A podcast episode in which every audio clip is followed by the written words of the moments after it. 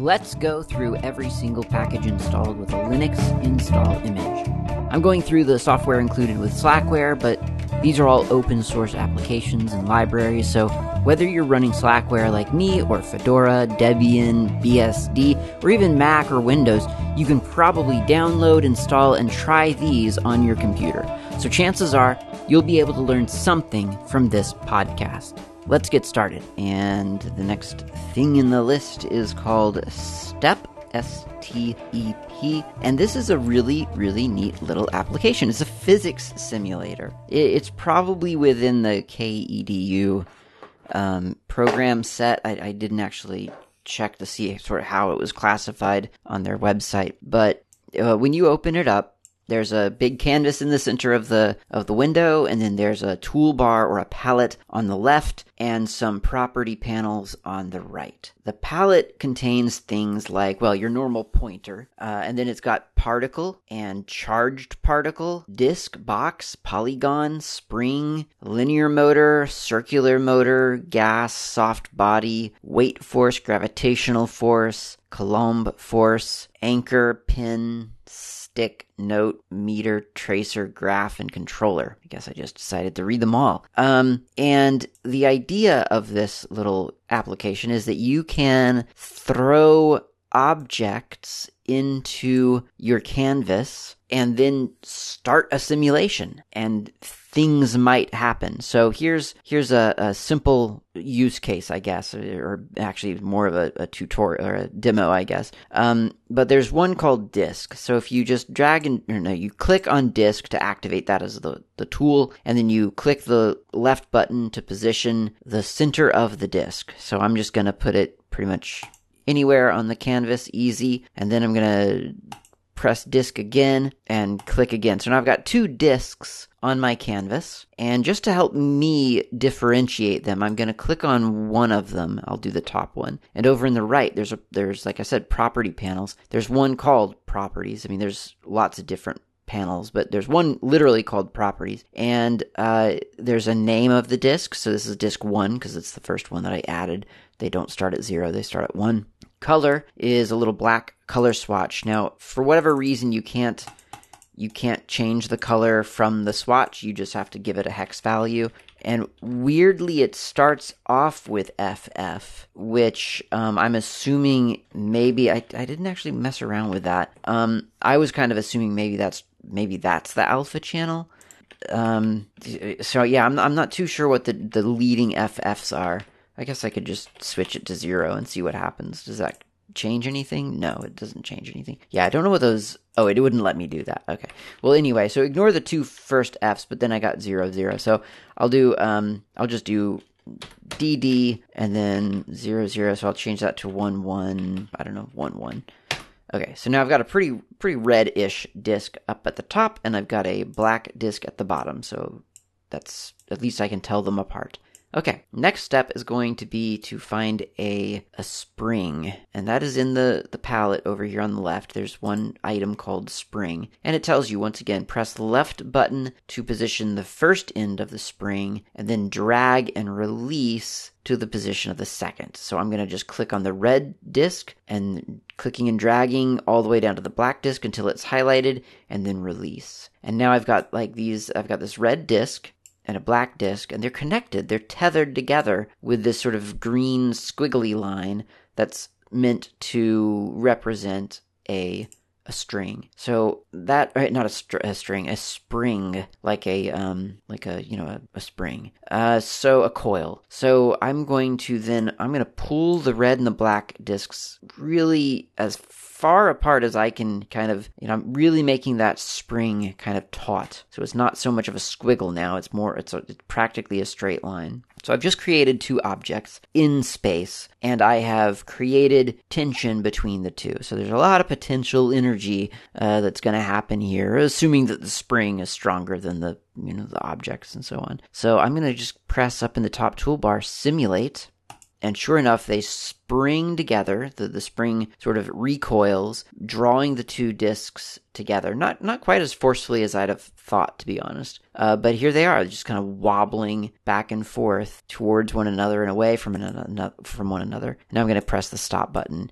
Now, could I could I pull it tighter, maybe? Yeah, it looks like I can. All right, so I'm really stretching this spring now, and now I'm going to click simulate. And it happens a lot quicker. They even knock into each other. And because they've knocked into each other, they are, yeah, they're rotating a little bit because, you know, when they knock into each other, they're slightly off center depending on, I don't know, physics. They're not actually moving around as much as I would have thought. I guess they're, I guess they're interestingly, this is bizarrely well aligned. I don't know how I did that. So they're just going back and forth. Okay, you get the idea. So, okay, so that that's that. So what if I then, uh, well, actually, here's, so I could click gravitational force. And then it says, click on the scene to create a gravitational force. Okay, so I'll click on this canvas, and it's, it tells me, okay, the gravitational force now exists. Now, once again, um, over in the right-hand side of the, the window, there's these property palettes, uh, property panels. And so I can look, I can look Look at all the elements in my world. I've got a disk, a disk, and a spring, and that gravitational force. If I click on that force, then I get to define the value of the force. So I don't know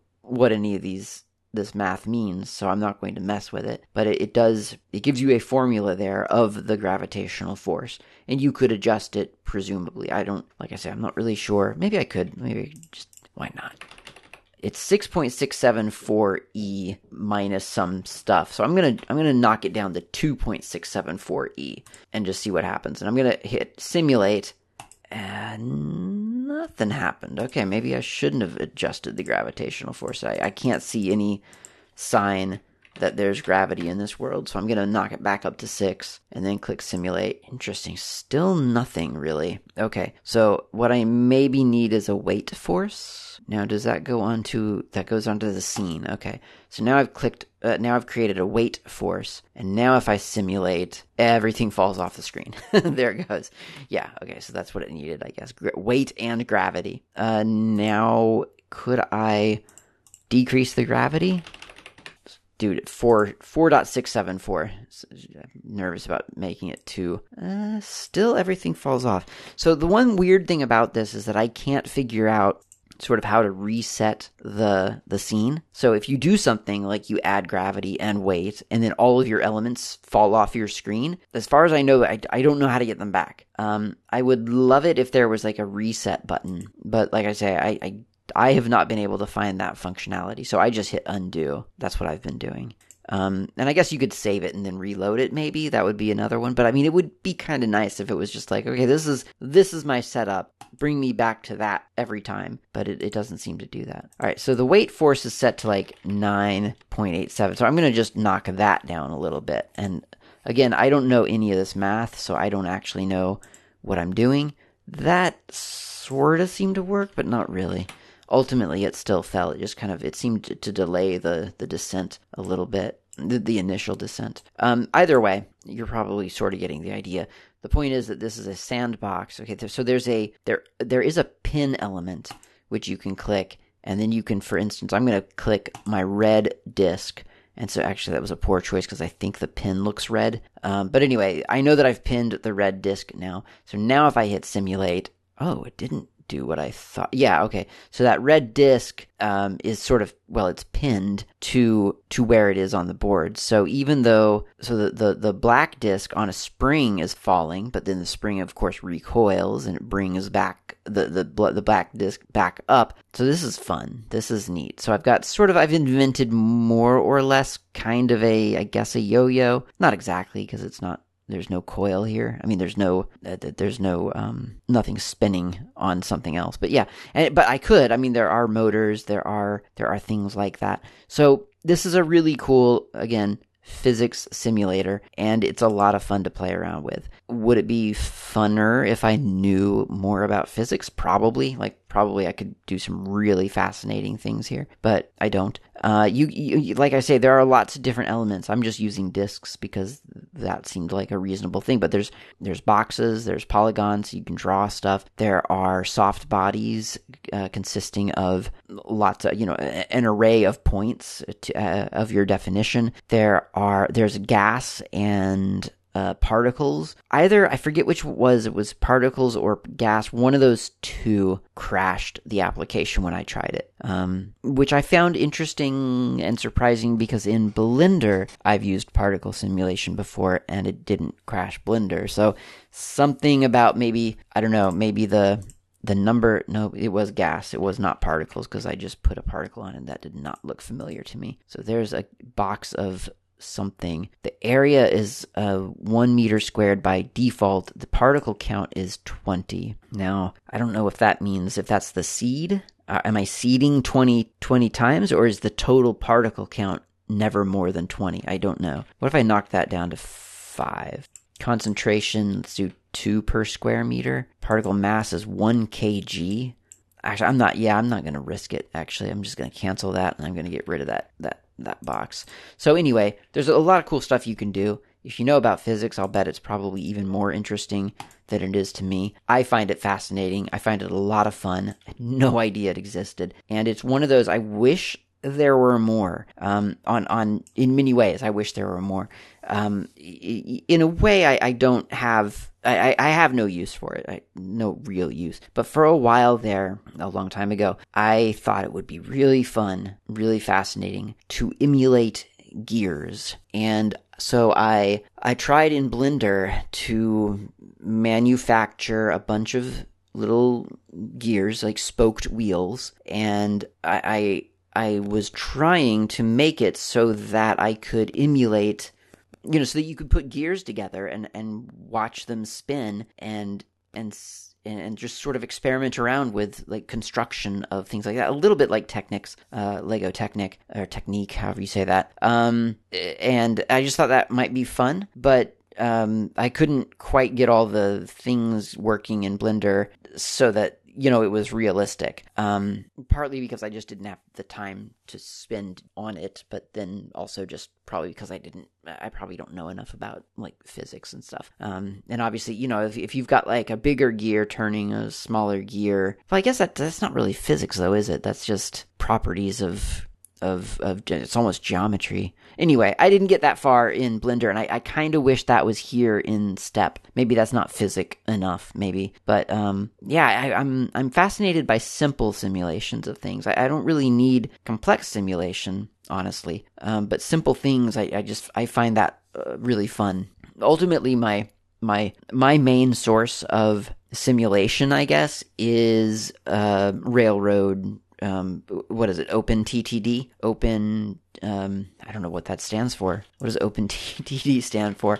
It's the railroad one. It's the, it's the, the open source little video game about, um, about Transport Tycoon Deluxe. No wonder I didn't know it. Uh, OpenTTD. It's a, it's a Transport Tycoon Deluxe, apparently. Uh, it's an old game, but they, they're still working on it now as an open source project. And it's just a blast. If you've never played it, you should try it, because you can set up uh, little um, railroad tracks and just make trains go around for ages, and it's just the, the most fun thing. Now, it is a game, so sometimes you you, you feel almost, um, I don't know, I feel like, I, I wish there was a way where you could just turn off the game part, you know, and just have the simulation. Um I mean, you can, but you will get sort of, you know, angry messages as you play about all the things that you're not doing that you should be doing. Uh, and, and admittedly, you you do start to get kind of distracted, maybe, and, and maybe maybe you'll enjoy it, like um, picking up um,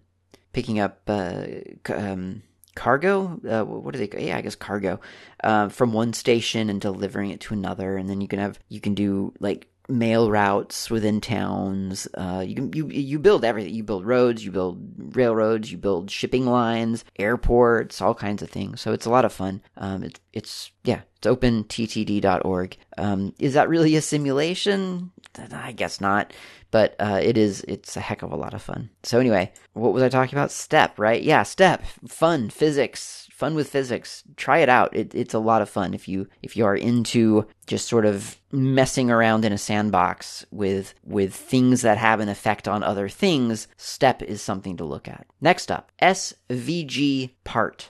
Um, you probably can kind of guess from the from the name. S V G part is a K D E framework component that renders that that that assists um, rendering an S V G in an application interface, uh, meaning that, you know, maybe you want to use S V Gs for your icons in your application, or maybe you are dealing with, maybe you want your your user to be able to view an S V G in in some in some viewer. So that the S V G part would would help you with that, and it is a library. It's a .so file called S V G part. It's located in Qt five slash plugins slash K F five for K D E framework five parts S V G part. There you go. Simple. Next up is Sweeper.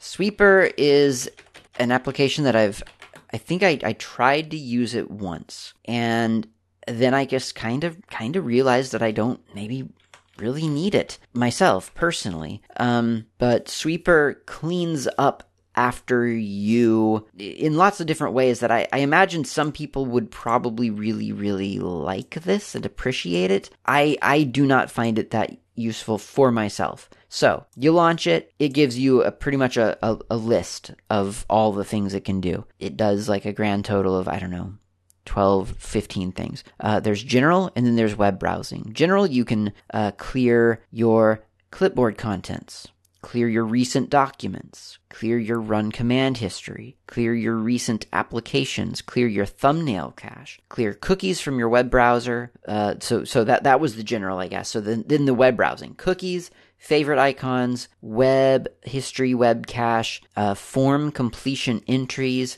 and cookie policies. And that'll clear all kinds of, I mean, that'll, you know, if you if you say clean up, then those things will be done. And and, and then you can quit, and that's it. So that's that's a thing that you can do. I, I don't need it myself. I mean, my computer is pretty much my computer. I haven't had someone in my office in I don't know how long. It just doesn't it just doesn't matter to me. But I could I could see this being useful maybe on a public computer or at work or at a computer that you just you know you just want to make sure you've cleared. Cleared your path. So Sweeper, it, it exists. Use it if you want it. Next up is Syndication. Uh, syndication is an R S S and Atom parser library. It supports R S S up to two point oh, but but down to like zero point nine, or it says zero point nine slash one point oh, and I don't know what that really means, but whatever.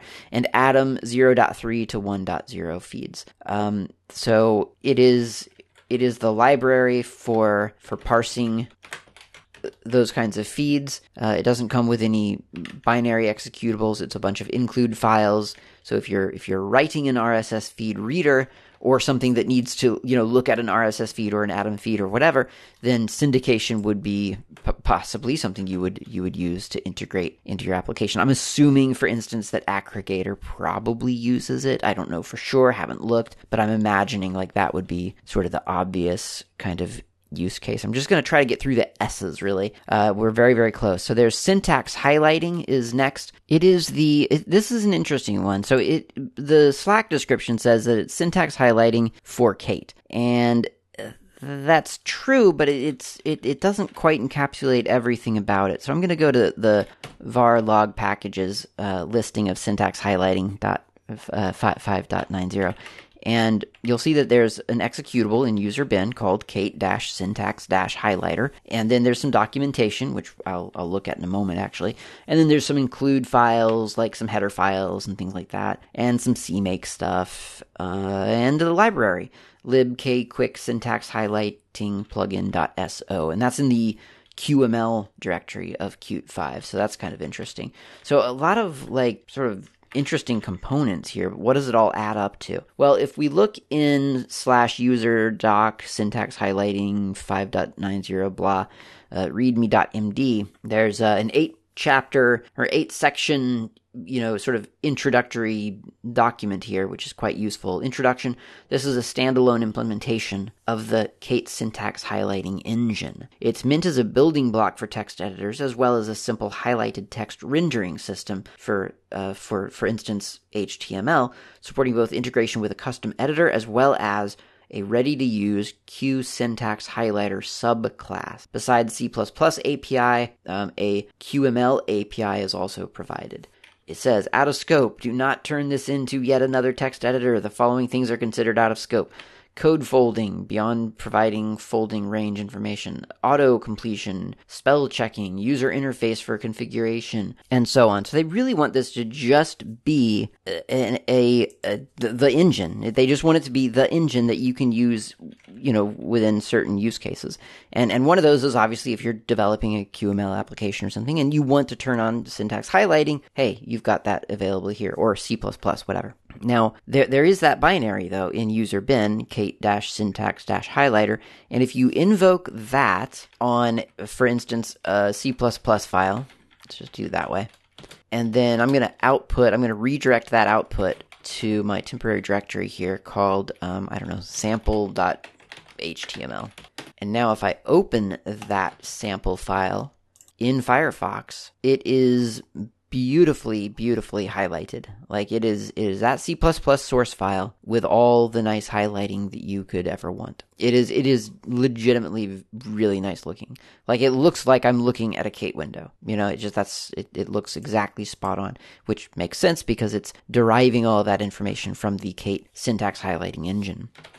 I could do that with Um, you know, whatever kind of code, really. Like, as long as Kate knows about it, uh, pretty much this knows about it. Here's a here's a Java file, redirect. If you if you just let it uh, go to your um, oops, if you let it just go to your terminal, you'll see the like the raw H T M L. It's not, you know, you, you'll see all the markup and stuff. So it.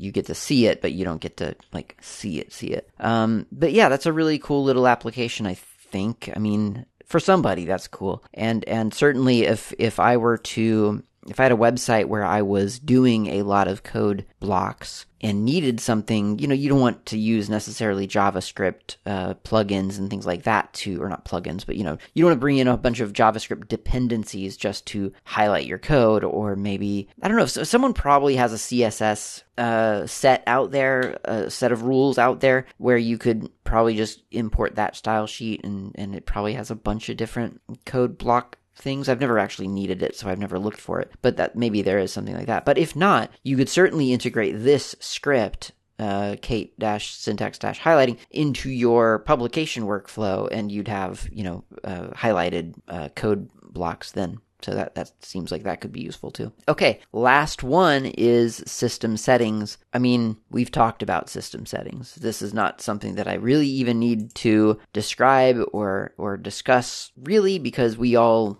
know it, we all love it. This is system settings. It is the K D E control panel. You go here for all of the things that you want to configure for your system, like for your entire system. Things like startup and shutdown uh, behavior, workspace behavior, window management, like what does it look like? Where are the buttons located? Shortcuts, keyboard shortcuts. You want to make some? You want to redefine some? Accessibility, app, which applications are the default applications? K D E wallet.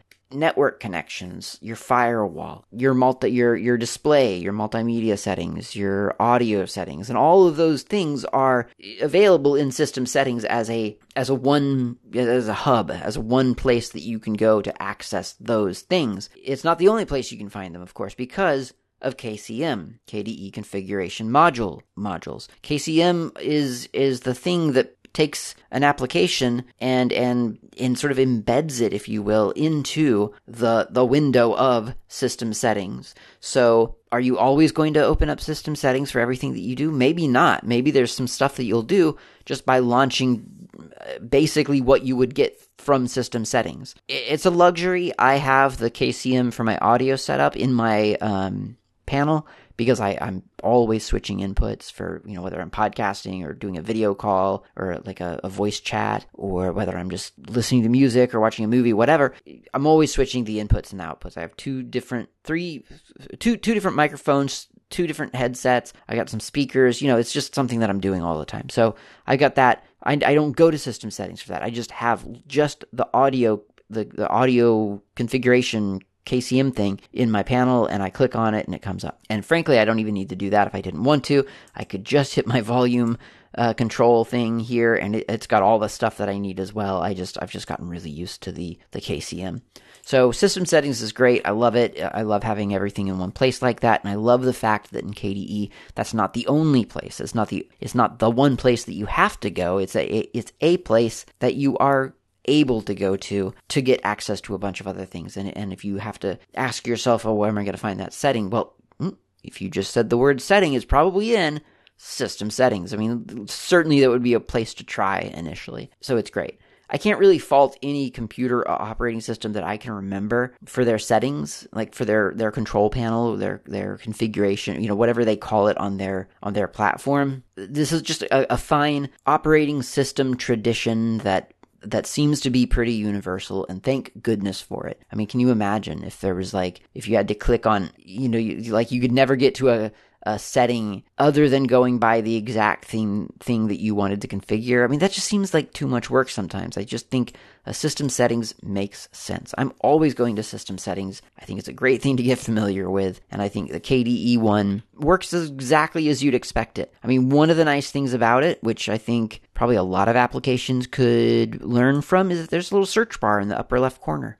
So maybe you don't know how to display, or how to change your uh, monitor setting, or is it a display setting? What do we call those things today? Well, we don't know. So let's just type in uh, monitor. Oh, display configuration. Yeah, that's probably what I want.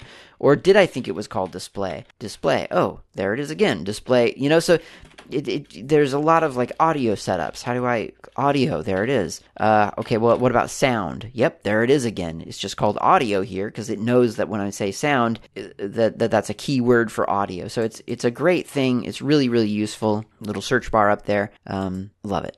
So anyway, that's that's system settings. I don't have a whole lot to say about it. I just I just like it, and I think those are good things to have. And I'm glad that K D E Plasma Desktop uh, got that one right. Uh, I mean, it gets a lot of things right, but it's just it's nice to see that system settings is a great, comfortable place to go. I mean, I've raved about this before. I rave about it on Magia or um, Open Mandriva. You know, the control the. Yeah, the control center. I just, I just think those things are really good. They're, they're useful. I like hubs on, on a thing where it just makes sense. Like let's, let's go to this one place. Let's find all the stuff that we need, and then we don't have to think about it. And anyway, what I'm thinking about right now is a cup of coffee. So I'm going to go get one. You go get one. We'll come back, finish up the show.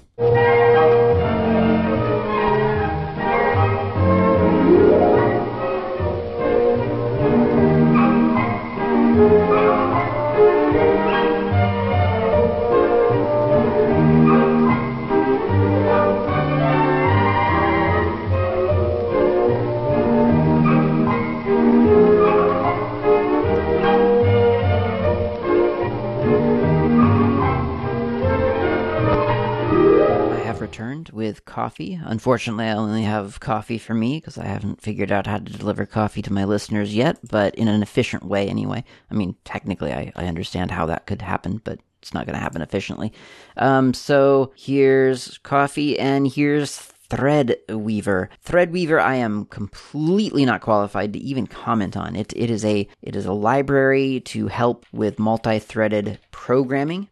It's a job-based interface to queue tasks and execute them in an efficient way. You divide the workload into jobs, state the dependencies between the jobs, and Threadweaver works out the most efficient way of dividing the work between threads within a, a set of resource limits. So these are a bunch of header files for for, for your, your program, uh, for your C plus plus programs. User include K F five Threadweaver. Well, from what I've heard, multi-threading is a really, really complex computer discipline. Like, it's not super simple to, to do that, to make that happen. So I think if Threadweaver helps with that, then great. That's really, really cool because multi-threading, I mean, it is really important. Like, like, that's getting these computers to do more calculations faster. Uh, at this point, we seem to be at the point of of just throwing more cores at it, and then we just hope that all the cores get used. And and it does seem to be difficult, certainly from a user perspective, to get all those cores actually chugging away at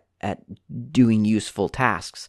And it's, it's yeah, it's an interesting problem to have. Of course, you, you run into all kinds of interesting race conditions and things like that in programming. So it can, it can where, where two things try to finish a task, and, and if one finishes it earlier, but the other one needed that task, you know, maybe it, it needs the task that the other one's working on, but it hasn't finished yet. So yeah, how do you, how do you balance all that stuff out? So Threadweaver sounds amazing, and not something that I'm going to be using anytime soon myself, at least not on a, on a coding perspective. I mean, maybe I'm using it right now as we speak. I don't know. Okay, next up is Umbrello. This is a U M L diagramming G U I. I thought we'd talked about this before, but maybe not. Um, I don't know a whole lot about U M L. I've I. I know that it's a thing. I know that people, you know, I, I it's a it's a term that I have heard people talk about, and and um and and and I think I've even seen U M L before, like in real life, like actually being used. Like this this is why these components have to be organized in this way.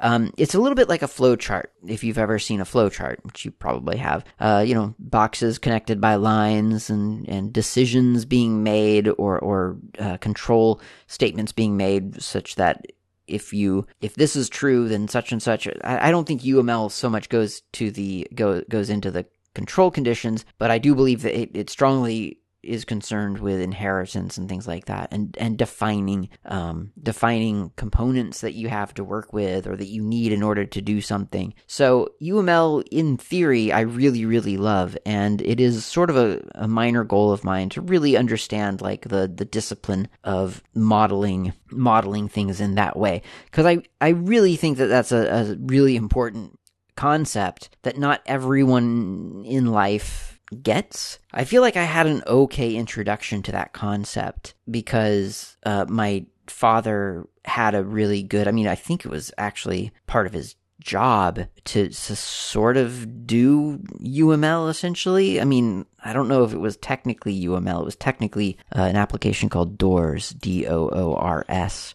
Now, I don't know what that stands for. And if I just look for Doors, um, it's just a random allotment of of of windows, uh, of, you know, of architectural, like literal architectural, ah, dynamic object-oriented requirements system. That's what DOORS stands for. So I think that that might be either a form of U M L, or, you know, close enough to U M L to um to basically to basically be U M L. I mean, probably someone out there is saying to me right now as I say this that there's no, you know, that U M L is U M L. But anyway, U M L I think is important because I think a lot of people don't get that kind of thing. And, and like it has been, I think I've talked about this before, but I have met people who, who have, who encounter a problem and sort of just literally don't know where to start to solve it. And this goes back to what I was saying in the previous episode a little bit about how some, you know, sometimes people formulate these ridiculous, from an outsider's perspective, ridiculous notions of why a problem is happening. I mean, we've all done it. We all do it sometimes,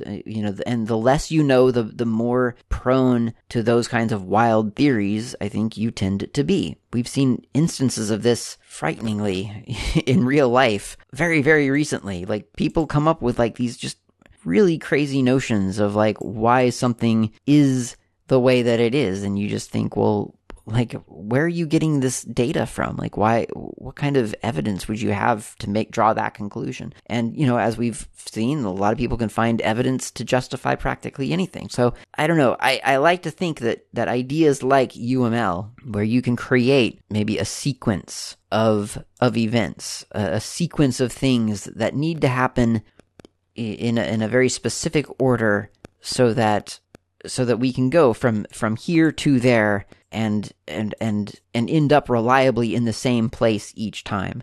And that's a skill. That is a skill that not everyone gets. I mean, with the rise, I guess, of like video chat, for instance, I get to diagnose people's sound issues a lot, a lot more than I would have anticipated in life. And one thing that, that you'll see people do, you know, they'll, they'll, they'll be talking, you'll tell them they're, they're on mute maybe, or I can't hear you, probably the better, the better complaint. And then, you know, you might check your own system first. Well, did I have sound before? Can I test the sound to ensure that, that I'm, I'm, that I've got my output set correctly? And once you've established that, as far as you can tell, your outputs are set correctly, you can hear other people on the call, but just not that one person. Okay, so the problem's probably on their end. First question, is the microphone plugged in? Like, that's a valid question, because if it's an external headset or something, it might not be attached to the computer. That's a very, very low-level starting point, is is it plugged in? Not always relevant, because sometimes they're, they might be talking from a built-in microphone or something, but it, it's often a relevant question. Is it plugged in? Okay, if yes, then let's go to the next step, which would be,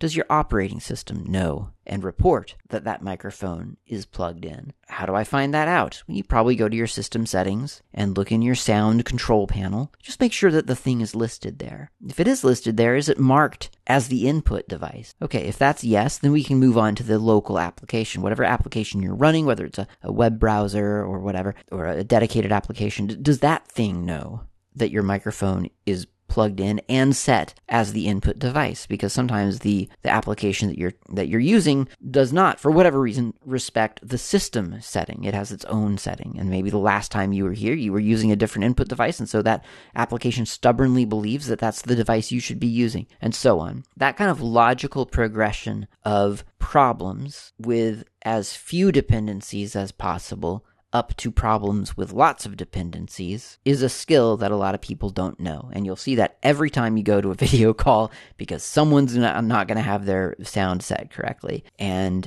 those are the kind of questions that you have to ask. And I feel like that's the kind of logical structure that U M L helps define. Not so much for sound, sound configuration, but that's the kind of problem-solving logic that I really, really like about U M L. It's the, it's the, It's the aspect of this that intrigues me. Now, Umbrello, and I guess U M L in general, I, I again, I don't know enough about U M L to really know, but in Umbrella, for uh, Umbrello, for instance, you can you can create a thing. So, for instance, here's a class. Uh, where did that one go?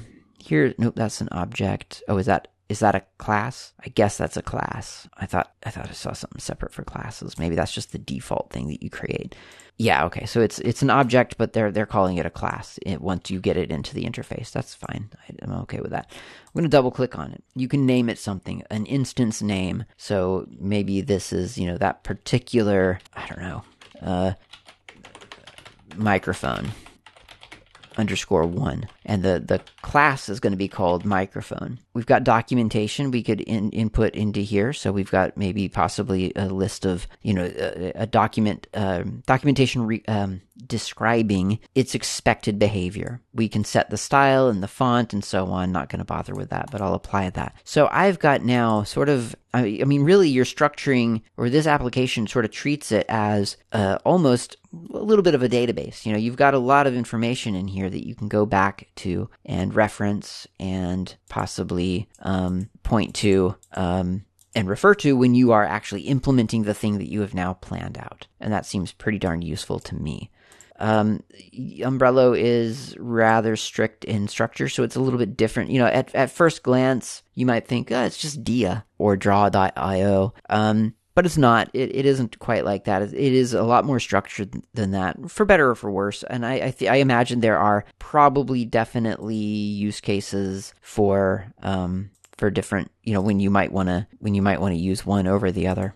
And yeah, that's uh, that's as much as I know about Umbrello. Uh, you can export it as a picture. You can export it in a bunch of different um, formats like DocBook, X H T M L, so you can render it elsewhere. Or you can just use it within Umbrello. And like I say, that could be your, your reference point and your database of all of these different features or requirements or whatever it is you're mapping out. They could live there. Pretty simple little application in a way, but also um, I don't know, to me, infinitely intriguing. And I, and I do hope to learn more about it and sort of understand it on a more formal level and, and maybe start using it myself. Okay, next up is Wacom Tablet. This is a control panel or, or a, um, a driver and control panel, a G U I dri uh, control panel for Wacom tablets. GitHub.com slash KDE slash Wacom Tablet. So when you go to system settings, or can I just type in Wacom? I mean, speaking of like K C M, so yeah, of course I can. Um, well, that's the Finder though. Yeah, I don't want that. A graphic tablet, is that the one? No. Oh, that's because it's not. Okay. So I'm going to go to system settings, I guess, and then go to, I think it's just in input. Is that what it's called? Input? Graphic tablet. Oh, it's, that's the, okay. So I was looking at the right place. It's just that I literally don't have my Wa- Wa- Wacom tablet plugged in right now. So it's truthfully telling me that it doesn't have, a, it can't find a Wacom tablet. But um, I've definitely used this um, panel before with my Wacom tablet.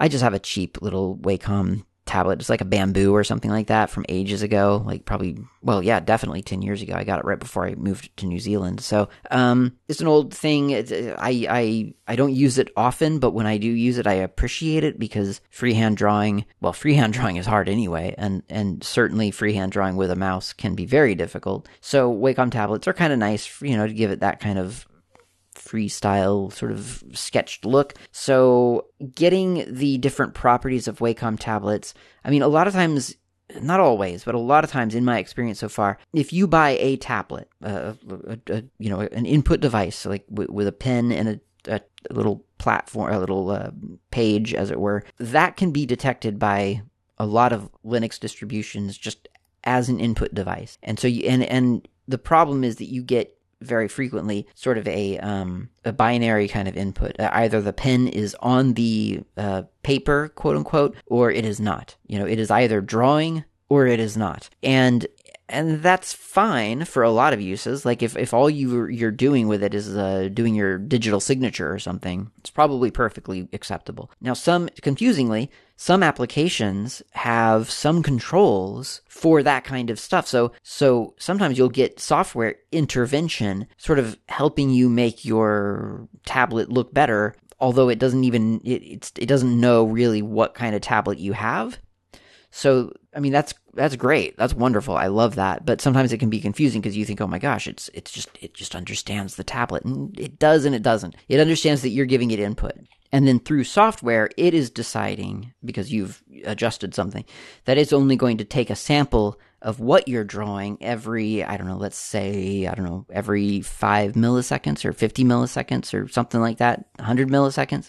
And that has the effect of kind of smoothing uh, a line that you're drawing, because it doesn't have to worry about every little jiggly quiver that you make while you go from point A to point C. It's just going to go from A to B to C sort of really quick. It's not going to go to like A fraction, fraction, fraction, fraction, B fraction, fraction, fraction, C. It just goes from A, B, C, there, done. We're, we've got a smoothish line.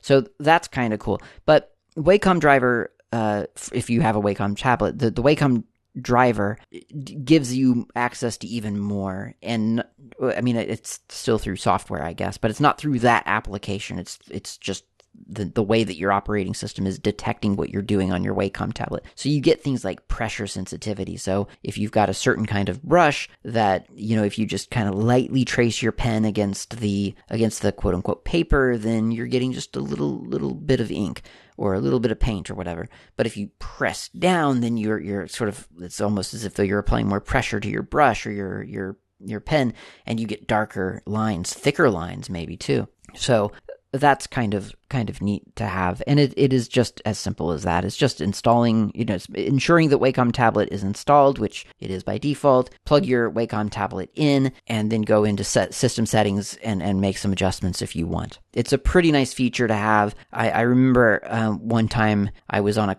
uh, a a video call or something, and we the prompt had been it was for work, and the prompt had been it was like a. Um, like a social call, you know, and the prompt was to draw, I don't know, something, I forget what, or to write a word. And a lot of people had written the word, I think everyone had written the word on a piece of paper and taken a photo of the piece of paper and posted it to the thing. And I had just, I just used my Wacom tablet and just illustrated it in Krita and posted that. And someone observed that it was a digital thing, uh, and, and mused that you know, for how how funny it was that for me it was apparently easier to set up a Wacom tablet to to do this exercise than to draw it on paper and take a picture of it and upload it. And and it and that was, you know, a funny moment, and I appreciated the compliment, the, the, the sort of the roundabout compliment that, that I knew what I was doing with computers, I guess.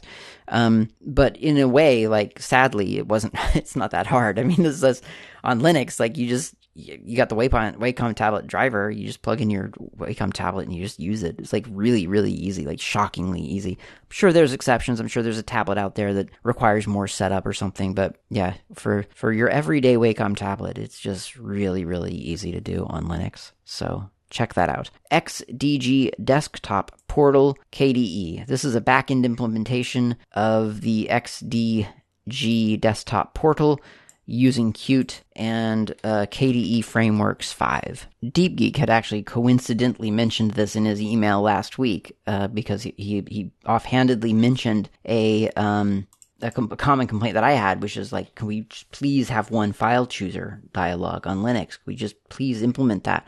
And interestingly, for Flatpak, the X D G Desktop Portal uh, does enable that. So this um, this is a what they call a portal for a, you know, something running in a container. So a portal allows you to dip out of a container for a moment and access something that that container would normally not have access to. It's kind of cool. Um, it's really useful. It, it does allow you to point it to a certain file chooser in some. In some cases, I don't know exactly, you know, it's it's not exactly as configurable, I don't think, uh, th- that it could be, but I mean, so it's not exactly, it's not really exclusively for that. So it's just a- access a folder. So, uh, for instance, if you, I, I'm pretty sure, no, that maybe that's the file system for- portal. Yeah, it could be, it could be, um... the portal interfaces include A P Is for file access. No, okay, so this is it. Opening U R Is, printing, and other things. Yeah. So if your if your Flatpak is running in a container, then it doesn't know you have a printer, for instance. That's an easy target here. It doesn't know you have a printer, but with this X D G Desktop Portal, you can expose the fact that you have a printer to that to that Flatpak thing running in a container. It can get out from that container just to print or just to access your, uh, you know, a specific folder like your download directory uh, or or or some other directory. Uh, and you can add directories or, or, you know, printers, and you can add like permissions to certain things. Um, you can do that at the, yeah, as an option in a terminal, uh, or the person designing the Flatpak can hard code that into the Flatpak as well. Uh, so yeah, that's X D G. X D G Desktop Portal dash K D E. Getting really, really close to the end of the K D E section in Slackware, which is really exciting. In fact, we only have like three more to go, so let's get through them. Yakuake, Y A K U A K E. Yakuake is really cool. I don't know why it's never caught on with me. It, it's, it feels like exactly the thing I want. I can't imagine why I don't use it. It is a drop down. It's a terminal that just drops down or drops up wherever you want it to be configured from your, from your screen. It is really cool. So in other words, you don't really ever have to have like a terminal open because it's always open. Yakuake just rolls down your screen. It's got tabbed interface. It can be, you, you can change it for, you know, the size and the color, and it's basically console, but it, it it's, it's a drop down terminal. Like I say, I don't know why I haven't caught on to it.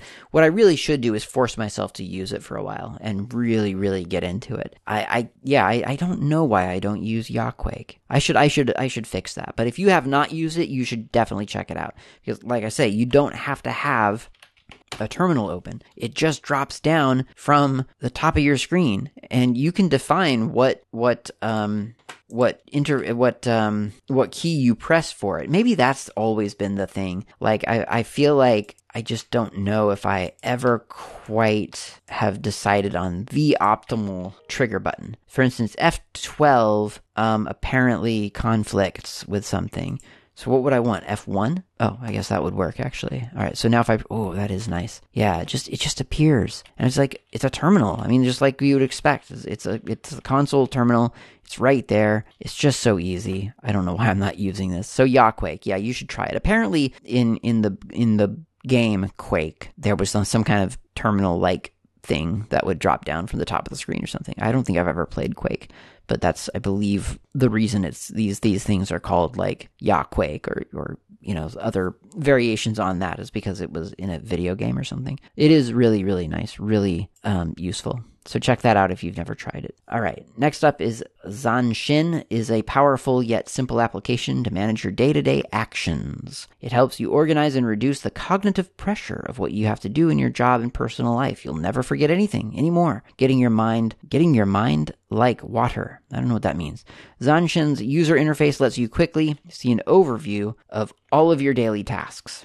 So in spite of the name, uh, which which doesn't sort of feel like a a name out of Contact. Um, this is a component of Contact. You know, like there's Contact, there's there's Kmail, Contact, there's Contacts, there's Calendar, and then there's Task Lists is what it's called in within Contact. That's actually Zanshin, Z- Zanshin, Z- Z A N S H I N, Zanshin.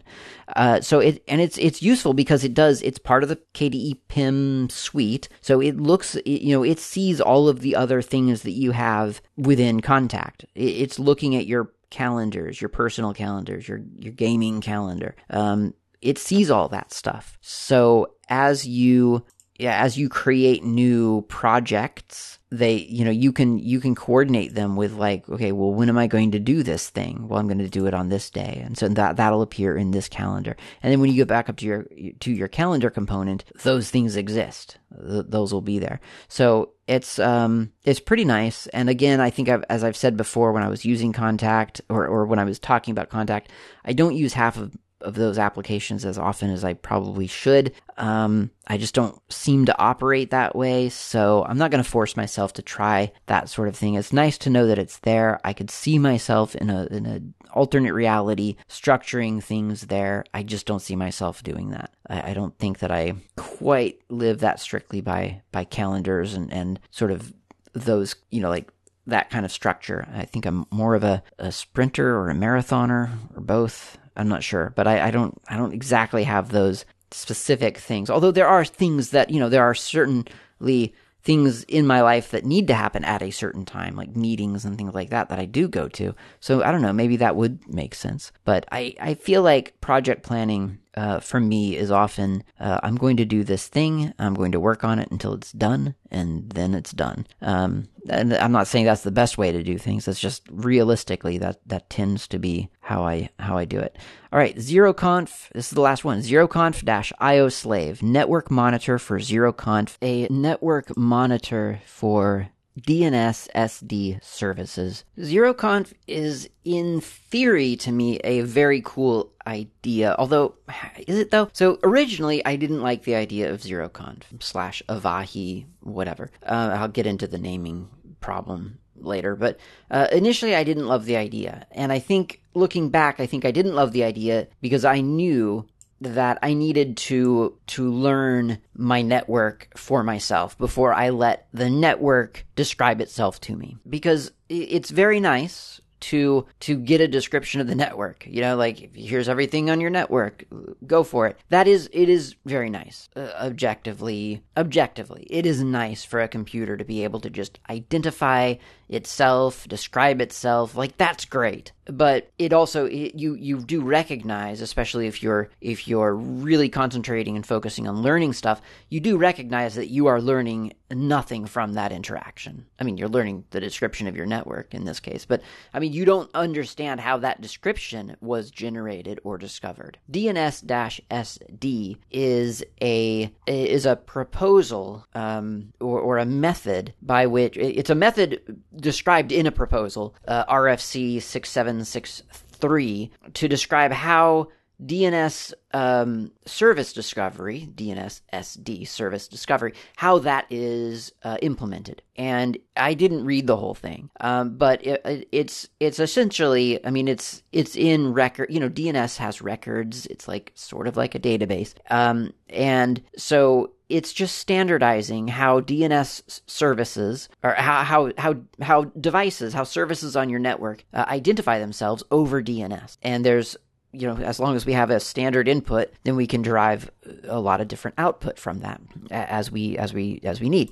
And so that's what D N S S D enables us to do, and that's what Zeroconf leverages. That's what it relies upon. It says, hey, if you if you send me these messages in this format over the D N S protocol, then I can tell the user these these things about you. And and the result is then that, you know, if you've got stuff on your network talking over D N S, then all of a sudden the idea of what I P address is that computer at, well, that doesn't matter anymore. It doesn't need the I P address, you, or you don't need the I P address. The device needs an I P address. You don't need to know what it is because you got over D N S the the, the casual common name of that device. And that, that common name notation is specified in in R F C sixty-seven uh, uh, sixty-seven sixty-three as uh, instance dot um service dot domain or something like that. I might have gotten that a little bit wrong, but that's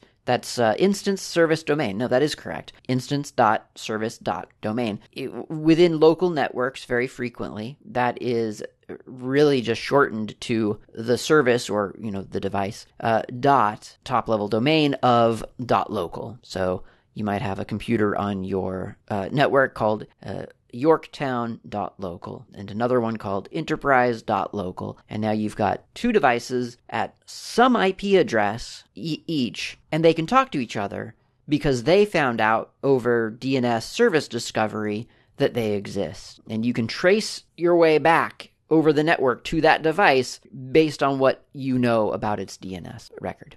So that's the idea of D N S S D and sort of of Zeroconf. Now, Zeroconf requires, first of all, that some system on your, some subsystem on your computer is thinking about that, is, is looking at D N S records and extracting that information and doing the, the homework required to sort of associate that back to some physical location on a, you know, on, on a, in a network as, as made available by some kind of router or um, by a network. You need that. And then really you need to do, you need something, you need something to do with Zeroconf. And that's honestly the part where I kind of fall over. I, I don't know yet what I want to do with Zeroconf. And I don't even, I don't feel like I one hundred percent understand what I can do with it, because I, I just don't know how many applications I run that take advantage of, of Zeroconf functionality. So I'm not one hundred percent yet sure what, what, you know, like I say, I like the idea of, of my home network sort of identifying itself for me and kind of just making everything known on my network, just within my little bubble of a firewall, you know, behind the whole, the, the router, just just so I can know that computer over there has a song that I want to play over here or something like that. Like that, that seems like a useful concept to me. Or, oh, that computer in there Uh, has a movie on it that my T V could then uh, watch. You know, I could watch it on my T V or something like that. And, you know, it's one of those things where uh, if it just all sort of happened that way, I guess it would be kind of, maybe it would be then be useful, but it's certainly not worth me I, right now. I still don't feel like it's worth me investing my time or effort to make that happen. So, I mean, it's by by definition, it is a nice to have, not a need to have, obviously, or else I would be implementing it. And even even faced with the possibility that I could have it, I'm not one hundred percent sure what I would do with it. And I know some systems out there, like like if you if you go if you go all in on Apple ecosystem, which I don't advise you to do personally. Um, do whatever you want. You're your own person. But I'm just saying, I don't think I would do that if I were you, whoever you might be, dear listener. Uh, if you went all in on Apple ecosystem, then I understand that they leverage uh, their implementation of Zeroconf and Avahi and stuff like that, uh, which they call Bonjour. Um, they they implement that fairly rigorously, uh, so rigorously, in fact, that you sitting in a cafe, you will often see pop up on your, you know, whether you want them there or not.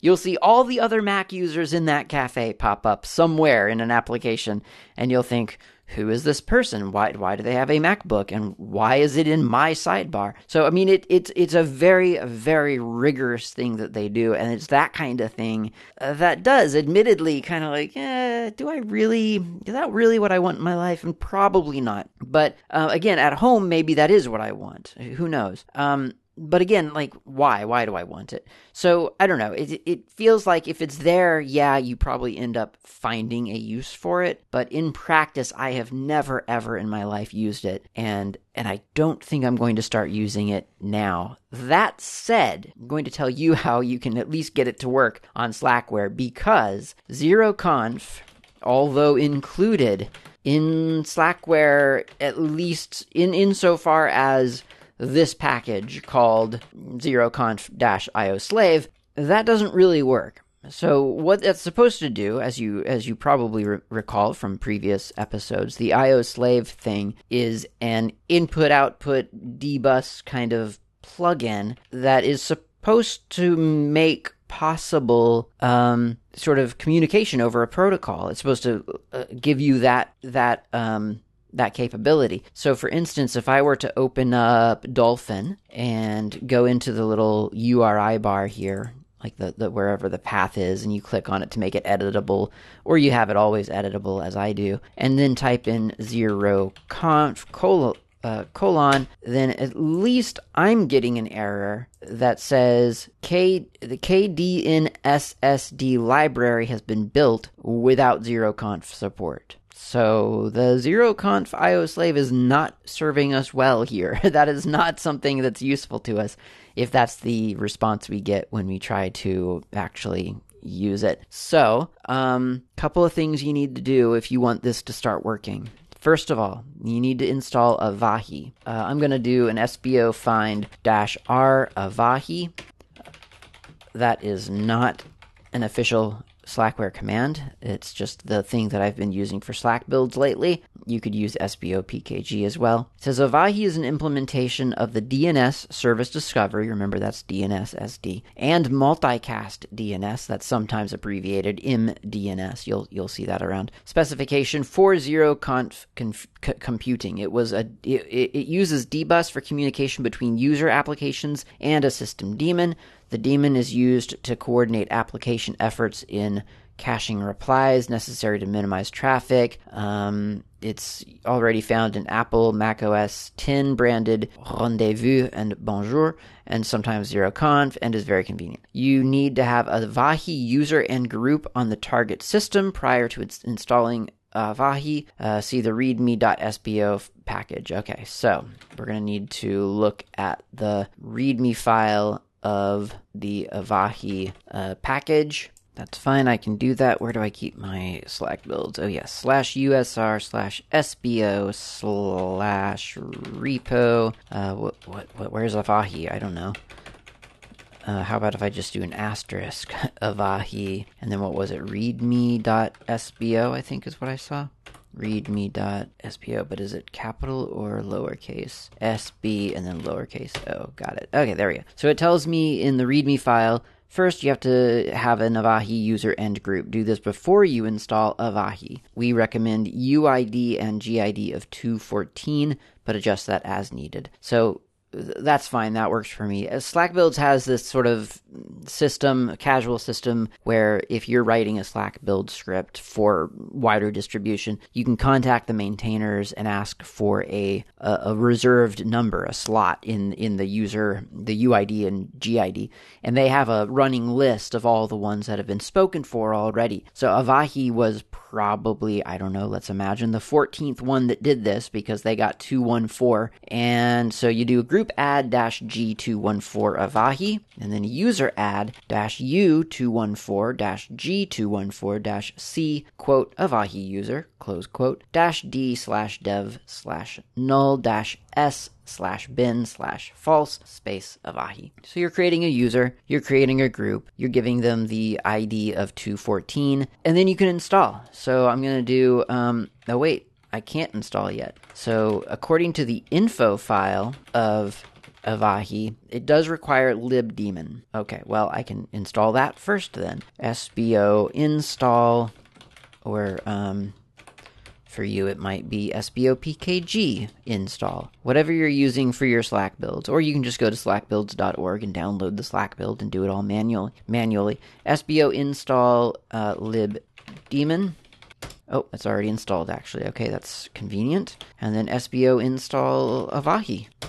And that's actually already installed too, but I'll pretend like it's not. So it's pretend installing, pretend installing, and oh, Avahi is now installed. So it's that it's that simple, right? So we're going out to Slack builds and we're making up for the dependencies that Slackware doesn't bundle with with you know on the disk or or in th- these days you know what what's a disk on the I S O on the website. All right, so once those are installed, we have the dependencies downloaded, but the error, if you'll recall, is that the K in the, the K D N S S D library has been built without Zeroconf. K D N S S D is not something like that's that's included in Slackware. So if I go to um, I guess I could do a, a find on slash var slash log slash packages K D N S. Oh, well, actually, I don't really need to do that. Okay, so m- most slash var slash log slash packages slash K D N S and then tab, and then it auto completes it. And so this is a thing. I mean, we probably have have we talked about this one? I don't know if we have or not. This might be in uh, in the library. Um, no, what am I talking about? This was in K D E. Um, so yes, we've talked about this before. K D N S S D, and um, this is just a bunch of like include files and things like that. So this got compiled by Pat or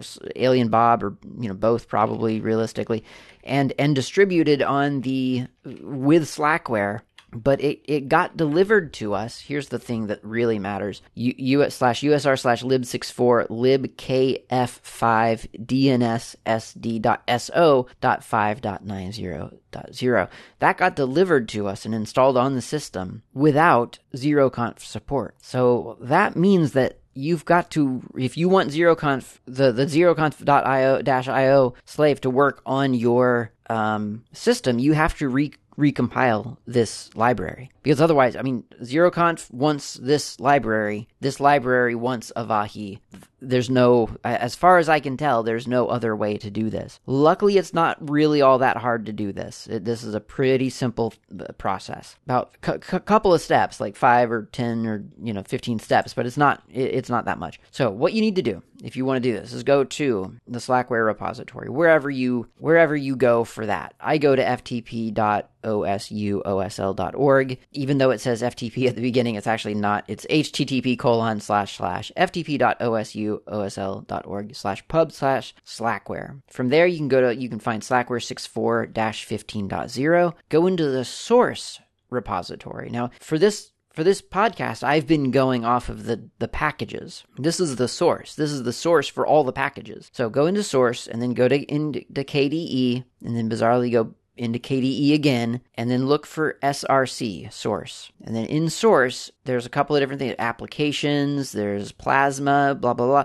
There's frameworks, and that's wh- what we want to go to. How did I know it was frameworks? Well, actually, I, for- I didn't. I didn't, I clicked around a bunch. But if you think about it, then you'll realize, well, this is clearly a frameworks issue, because if you look in K N S, uh, K, K D N S S D, you see that it's all over the place. K F five is all over the place. User include K F five. The library name itself was lib K F five D N S S D. Clearly K F five, K D E Framework five. So it is, fra- uh, K- it's the frameworks.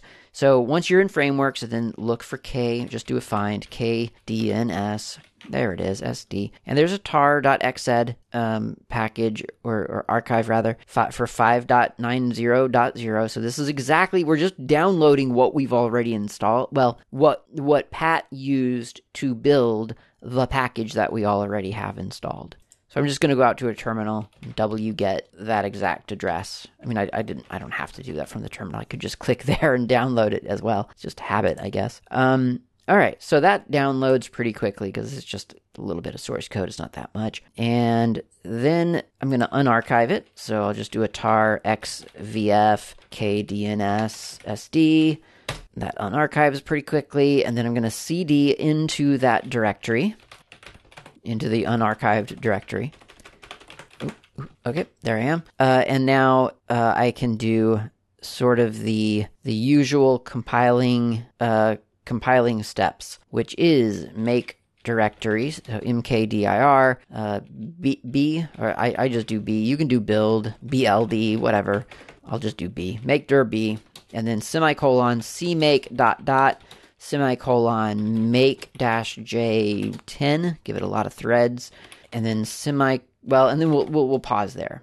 All right, so we'll do that. So that's just made a directory, it's changed in, oh, I did that wrong. All right. One more time, make dir b, semicolon, cd into b, so cd b, and then semicolon, and then cmake dot dot, and then make dash j ten. All right, there we go. Making the directory, and then it cds into it, and then it starts, it it, it does all the configuration, the cmake configuration, and then it, it makes the it makes the application. I'm seeing some warnings in the cmake about Avahi. Um... I wouldn't even say warnings. I'm just saying notifications. I see that it's mentioning Avahi, which kind of the first time that happened, I thought, oh, maybe I don't have Avahi. Um, no, it's just like sort of for some reason it's quite verbose and it tells you, hey, I'm going to use Avahi now. It's like, great. I, I don't need to know that as long as you just do it. Um, and then it is making it. Doesn't take that long, depending on your system, I guess. And now we're going to do a make install dest dir, that's D E S T D I R equals, and those are all capitals, dest dir. It's a special um, variable that a lot of make scripts happen to use. So dest dir equals, uh, I'm going to put it, let's say, in slash temp slash KDNSSD dash five dot nine zero dot zero dash x eighty six underscore sixty four four dash one underscore um, G W O. That creates that directory and installs everything that would normally be installed to your system from this package or from this source code package into that directory. And the reason I'm doing that is because now I'm going to cd into slash temp slash kdns blah blah blah underscore gwo, and I'm going to execute the command. Uh, I'm going to do this as root. I'm going to do, do I have to do that as root? I don't think I have to do that as root. Never mind. I'm not going to do that as root. I'm going to do make pkg. Oh, I do, because I don't. Okay, so I'll do that as root or with sudo if you have the root stuff added to your sudo path. Um, because make pkg isn't, it's not going to be visible to a normal user. So uh, as root, make pkg-cn-ly and then slash tmp dash or slash kdnssd dash nine dot blah blah, the full name of the package again, ending in dot txz. So th- here's where I'm actually making the package. I'm saying, this folder looks good. I would be happy for this folder to exist on my wider system, but first I want you, Slackware, to zip it up into a little archive, and that way I have it in a format that all the Slackware packaging tools appreciates. So I've just done that, and now finally, last but not least, I can do sudo upgrade pkg slash tmp slash kdnssd uh, asterisk gwo asterisk txz. Now I'm using gwo because in real life I don't. I actually use S M I for slacker media dot info um, because it's just a, a method of tagging things. And you, you, your personal tag can be anything. Um, I think Slackware doesn't use a tag, but slack builds dot org does. It always it, it always has at the end of a package name underscore S B and then little o. And so you could make your personal packages like mypkg or, you know, my Slack or or whatever you want, like what, you know, your underscore, um, your username or, you know, whatever, it doesn't matter. But as long as you're consistent, and that way you already, you always know, like when you're looking through your packages, you're like, where did that package? Oh, well, it's it's tagged with my tag, so that's where it came from. There's always there's other use for, uses for tags as well, because you can tell during install time Slackware to like install certain tagged packages and things like that. So th- there are other uses, um, but it's just a useful thing. So I've just upgraded kdnssd with the custom compiled one with Avahi compiled in. Now we have to start the Avahi daemon, which is sudo chmod. Well, first I'm going to enable it, as it were. And that's going to be uh, sudo chmod plus x slash etsy slash rc dot d slash rc avahi daemon. And then sudo slash etsy rc dot d slash rc.avahidamon. That starts it right there. No, oh, space start. So sudo slash etsy slash rc.d slash rc.avahidamon space start. That starts it. Now, on, on upon reboot, because I've enabled it, I've I've made it executable. Slackware will execute that script, you know. So Avahi will always be running now when I reboot. If you don't want that to happen, that's okay. You can just do sudo space sh space slash etsy slash rc dot d slash rc dot avahidamon start. And that way you're just, you're you're starting it one time by starting it in a subshell, essentially. And, and now, you know, now it would be running, but when you reboot, it's not going to start up automatically. So there's no right or wrong way. It's just expectation. Do you want it to automatically start or not? If not, just run it once. If so, then do the chmod first. Okay, so, um, or do the chmod at some time before you reboot, basically. It doesn't have to be first. Um, okay, so now avahidamon is running. I've got the K D N S S D library recompiled and upgraded to include Avahi. So if I open up Dolphin and type in zeroconf colon, Uh, it doesn't give me an error, and that's as far as I've gotten. I don't know what to do with it now. I really don't. I do not know what to do with zeroconf. I I just don't have a use for it. Realistically, I really don't. So um, I'm not sure what I will do with this now that it is working. Realistically, probably nothing. But if if you have a use for it in your own life and you think, yep, zeroconf is what I want on my computers, then that's those are the steps you need to go through. Uh, to get to get at least K D E working, you know, sort of recognizing the zeroconf um, protocol bundled with Slackware. You, you need to go to Slack builds, you need to get Avahi and libdaemon, and then after you do that, of course, you need to start the Avahi daemon itself, and also you need to upgrade K D N S S D with Avahi support. I don't know if that's useful because, like I say, I don't have a, a use case for it. But as I said, if you do, now you know how you can make it work for yourself. Hopefully that helps. I did start, I, I started and resolved a thread about this on linux questions dot org. The thread got very much off track very quickly. People had a very long discussion about sort of like, I don't know, I'm not even sure what the discussion was about, to be honest. It, it was a, it, it, it, it, I'm sure it's a very interesting discussion. It just got way off track. I did not mean for that discussion to, to go in that direction. I thought that the discussion would be about why Slackware was shipping a, a library or a, a component that wasn't, that could not function as bundled. Like, that was my point. Like, hey, this zeroconf-ioslave is being installed, is being bundled in Slackware, but when you try to use it, it fails because you have to recompile a support library with libraries that aren't included in Slackware. And a, f- a few people, or maybe one person, noted that sometimes Slackware does that. They they include the some of the components uh, for you to work with, but but there's setup required. Um, I, I, I don't feel like this is just setup required. This is like you have to go back and undo a thing that was installed in Slackware and and you know kind of bundle it in yourself. So I, I don't think that's quote unquote setup. I, I think that's different. I would probably personally, like if if Pat were to ask me, I would probably move zeroconf-ioslave into the extras directory. Even though it obviously like sort of belongs with K D E and so on, I just I, I don't think that that makes sense to have it in the in the main distribution. To me, I would I would have it in extras so that people understood, hey, if you want the, to implement this, you can. Here's the source code, so you don't have to go find it in you know K D E's GitLab. Um, however, you do need to recompile a core library that has shipped and installed with Slackware to get this to work. So that's what I would do personally. But, you know, I don't know. I haven't discussed this outside of posting a, I guess, a bug about it on Linux Questions. I haven't like, I haven't called up Pat, you know, because I don't have his number. Um, I don't, haven't called anyone and said, hey, like, let's, let's talk about this. Like that's, yeah, I'm just, just a random person on the internet noticing things. So I don't know. Actually update, um, this is, I'm recording this days later, but uh, I just noticed that on the thread in linux questions dot org, uh, I, I marked it as as solved, which you should do if you're using linux questions dot org when you solve a, a thread. Mark it solved because that way people know that there's a solution here. So at the end of this thread, I put the solution that I've just described to you here on the show.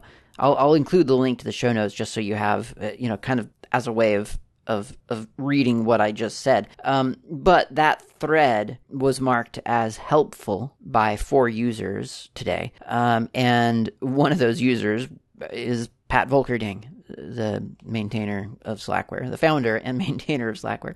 So um, this solution has been seen by Pat, actually. I didn't call him up, but I broadcasted it in a space where he is known to uh, check, and he, he has seen that. So whether that, um, you know, changes how zeroconf-ioslave uh, ioslave is uh, is dealt with in the future, M- who knows? Maybe, maybe that'll, maybe this will change uh, the way that that's handled, or, or not. I mean, it could just be that that's fair play. Like zeroconf-ioslave doesn't th- can't work without recompiling a core library, and that's fine. Like that's, you know, as long as as long as it's known, I guess it's fine. I think I would I would probably make it known, uh, I, personally, because I mean, otherwise it just seems broken, right? Someone sees, oh, zeroconf, oh, it's included, oh, that's great, it's not working, oh, it's not working. That doesn't seem like a user error. That seems like a distribution error at that point. So I think I think a little clarity there could probably be be good. But we'll see what happens. Who knows? fifteen point one could could feature Um, exciting zeroconf developments. Anyway, like I say, I don't even know what I'm going to do with zeroconf. So I've, who knows? Like, do I care? Not really. I'm probably still not going to use it. But like I said, I do like it in theory.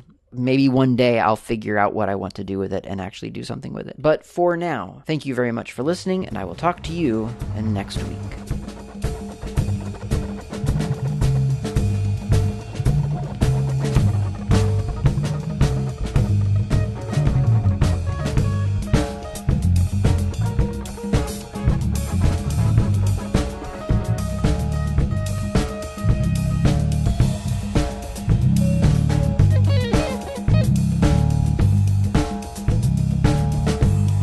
Thanks for listening. My name's Klaatu. You can reach me anytime over email with feedback or comments, tips, or just to say hi. My email address is klaatu at slackermedia.info. You can also reach me on the Mastodon network, not Klaatu, at mastodon dot x y z.